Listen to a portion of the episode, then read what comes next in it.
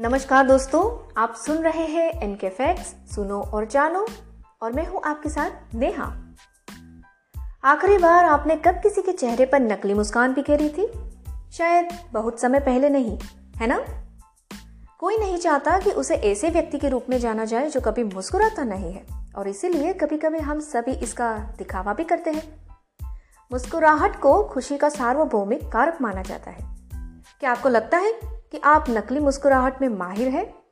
देखिए, आप उतने महान नहीं हैं जितना आप सोचते हैं। संभावना है आपके आसपास हर कोई बता सकता है कि आप कब प्रसन्न चेहरे पर दबाव डाल रहे हैं। शोधकर्ता एरिफ जाफ के अध्ययन में निष्कर्ष बताते हैं कि जबरन मुस्कुराहट वास्तविक मुस्कुराहट से काफ़ी हद तक अलग होती है और दोनों को अलग करना बेहद आसान है। चलिए फिर हम भी जानते हैं कि आखिर रियल स्माइल और फेक स्माइल में क्या अंतर है और ये कैसे काम करती है। चलिए शुरू करते हैं। क्या आप जानते हैं डचेन स्माइल का नाम सत्रहवीं सदी के फ्रांसीसी शोधकर्ता डचेन दी ब्लॉगने के नाम पर रखा गया था। उनका मानना था कि असली मुस्कान यानी खुशी की वास्तविक अभिव्यक्ति की कुंजी आँखों में पाई जाती है। भले ही आपके मुँह के आसपास की मांसपेशियों को मुस्कुराहट का आकार देना आसान है, लेकिन आपकी आँखों के आसपास की मांसपेशियाँ, जिसे ऑर्बिक्यूलिस ऑर्बिटी कहा जाता है, ये सिर्फ़ और सिर्फ़ सच्ची खुशी से ही उत्पन्न होती है। आप ये बता सकते हैं कि कोई मांसपेशियों का उपयोग कर रहा है, अगर आप देखते हैं कि आँखों का कोना जुरजुरी है या क्रॉस फिट जिसे कहते हैं, वैसा दिखाई देता है।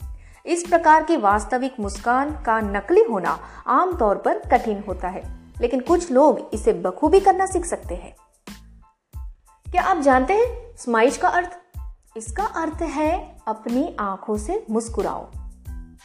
डेचेन के लंबे समय से चले आ रहे सिद्धांत के बावजूद हालिया शोध और टायरा बैंक से पता चलता है कि कोई भी असली मुस्कान का दिखावा कर सकता है। मुस्कुराना, आपके चेहरे को तनावयुक्त और तटस्थ रखने के साथ साथ आपकी आँखों में मुस्कान लाने के इर्द गिर्द घूमता रहता है। टायरा बैंक्स द्वारा अमेरिका के नेक्स्ट टॉप मॉडल पर इस वाक्यांश का उपयोग करने के बाद ये एक लोकप्रिय तरीका बन गया, जिसका उपयोग मॉडल फ़ोटो खींचते समय करते थे।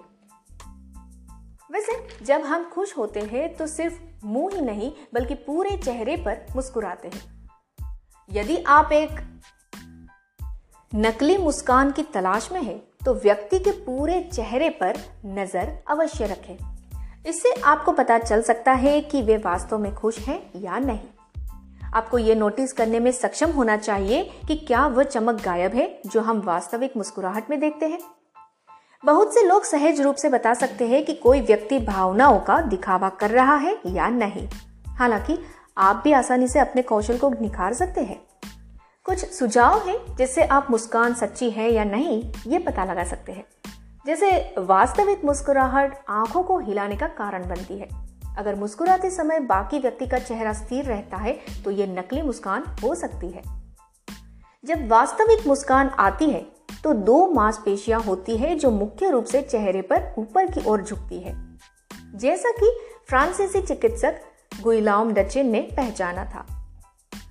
इसमें प्रमुख जाइगोमेटिक मांसपेशी शामिल होती है, जिसे व्यक्ति द्वारा स्वेच्छा से नियंत्रित किया जाता है। यह कैमरे के लिए मुस्कान, प्रकार की मुस्कान है। जैसे कहते हैं ना, स्माइल फॉर द कैमरा, जो सहजता से की जाती है और आँखों के बाहरी किनारों पर जुर्रिया बन जाती है, जो मुस्कान को वास्तविक दिखाती है। वही हम नकली मुस्कान क्यों देते हैं? आपकी आँखें, आपकी भावनाओं को काफ़ी हद तक धोखा दे देंगी। ऐसी कई स्थितियाँ हैं जहाँ आप मुस्कुराने का नकली ढोंग कर रहे होते हैं। और किसी न किसी बिंदु पर हम सभी ऐसा करते ही हैं।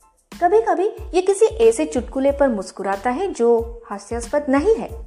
और कभी कभी ऐसा इसलिए होता है क्योंकि कोई मित्र हमारी अवांछित तस्वीर ले रहा होता है।